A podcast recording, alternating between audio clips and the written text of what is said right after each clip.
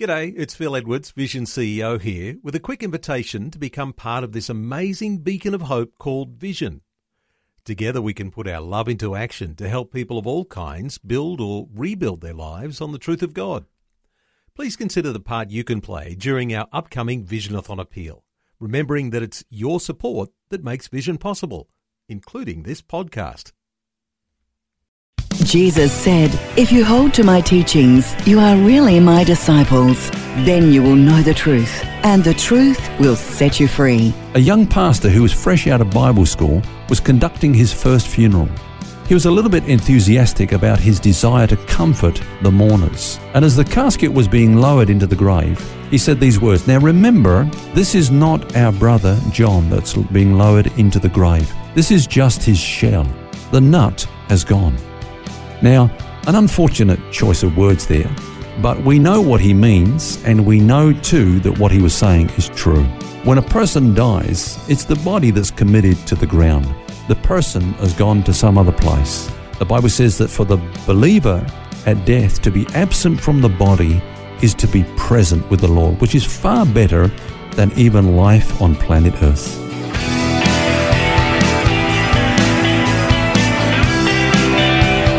This is Set Free with Ken Legg. And welcome to Set Free with author and pastor Ken Legg. I'm Phil Edwards, and this week it's been quite interesting looking at the subject of life after death. Now, just recapping on some of the ground we've covered this week, Ken, we, we started by looking at how Jesus experienced two things that we haven't yet experienced that's death and Hades. He encountered both these realms so that he could conquer them and set us free from, firstly, the fear of death, and secondly, the eternal separation of soul and body. That's pretty great news, isn't it? Yes, Phil, it's, it's good news indeed. Uh, believers don't need to fear death. Even though we will still experience the temporary separation of body and soul until the second coming, uh, we will be in a state of consciousness, first of all, and also a state of bliss, incredible blessedness, mm. which is far better than what we experience here on earth at our very best. Mm. We also saw there's a huge difference between what happens to the believer at death and what happens to the unbeliever. Yeah, and I think the only way we can understand this is by fully understanding why Jesus needed to die. Uh, his death was the judgment of a holy God upon the sin of man. Uh, the Father accepts the death of the cross for the believing sinner. And of course, he counts him, the, the sinner, as having died in the person of his Son. Mm. And he counts the wrath which fell upon the Son as having fallen upon the believer. And he reckons the believer's sins as being fully transferred to the Son, so that he, that is Christ, is actually made sin for the believer. And thank God for that. How amazing. Yeah, and of course it doesn't end there because then, of course, the righteousness of Christ's obedience unto death is transferred to the believers and reckoned to be his own. That's the way God sees us now as, as being righteous. So that believer has passed out of death into life. He is one with God in Christ and is eternally saved. So that's the, what happens to the believer. You know, they're, they're judged to be righteous and they don't have a judgment to face in respect of sin. But those who reject Christ, of course, await a day of judgment when they will stand before God without a Savior. And that's an awful thing. Mm, it's a terrible thing. And I'm sure there's many people listening that have loved ones who were believers and they passed away and they're wondering about them. What, what does God's word teach about them right now? Okay, well, let's look at um, uh, one of the scriptures regarding that. And of course, there are many, but we're just going to look at um, 2 Corinthians chapter 5. Uh, Paul himself was actually facing the, the likelihood of death himself. He was suffering, and, and sometimes that suffering brought him to the brink of death, and it caused him to consider, or if you like, reflect upon death. And this is what he said. He said in uh, chapter 5 of 2 Corinthians, uh, chapter 5 and verse 1, he said, For we know that if our earthly house, that's our body, this tent, he referred to it, is destroyed, we have a building from God, a house not made with hands, that's eternal in the heavens. Now, let's just take a few moments to consider what that means. Um, you know, being face to face with death, you know, Paul was here looking at the prospect of death, but he didn't faint in the midst of his suffering because he knew that even if his body was destroyed, he had a home to go to in heaven. Yeah. Okay. Uh, so he wasn't going to be, as it were, homeless. Uh, and of course, this heavenly body was eternal as opposed to the earthly body, which is temporal. So death doesn't destroy the soul. It doesn't even deprive it of a home. It gives it another home. So the soul doesn't cease to be. It doesn't go to purgatory. Uh, it doesn't go into a state of unconsciousness. It's just absent from this body that we know now and present with the Lord.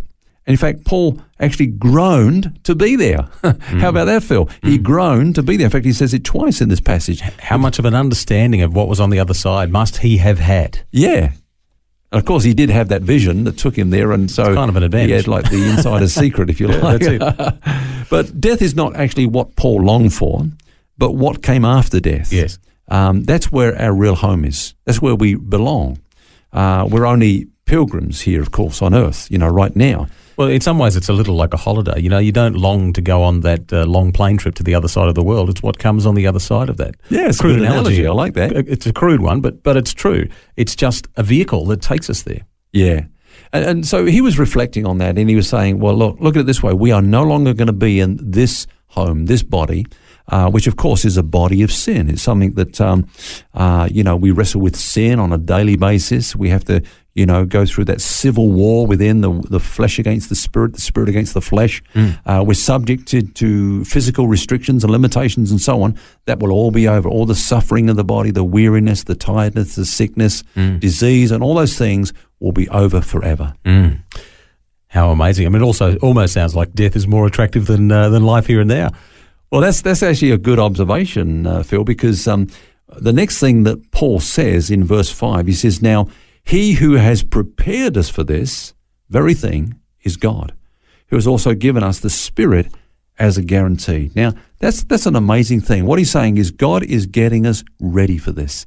He's making us feel like we want to go when our time has come to go. He's given us the Holy Spirit, uh, which is like a small deposit of what is to come, if you like.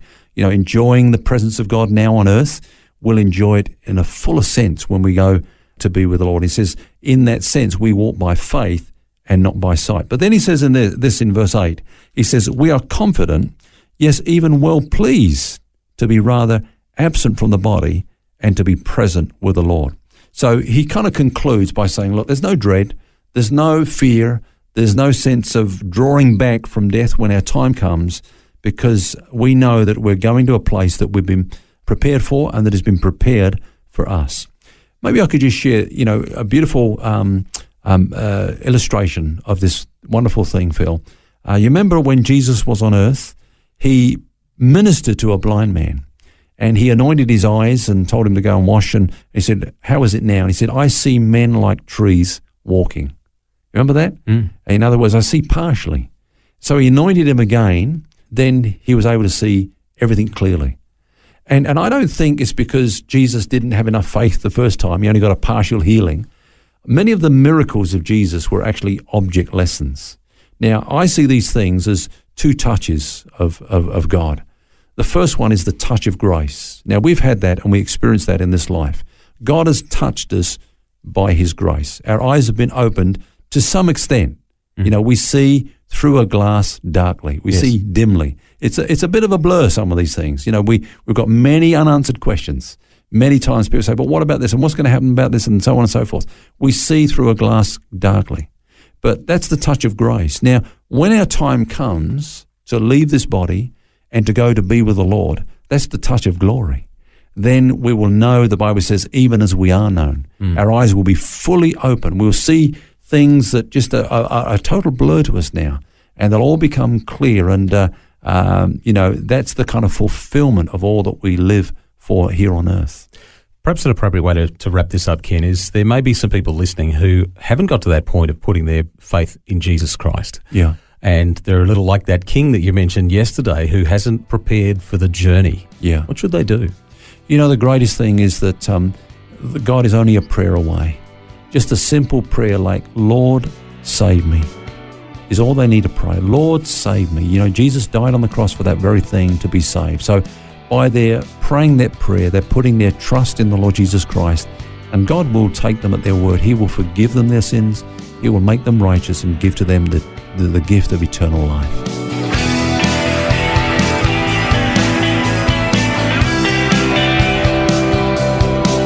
Well, that brings us to the end of our series this week. Hope you can join us next week when we start a brand new one. Until then, remember you don't have to carry that baggage. God wants you to be set free.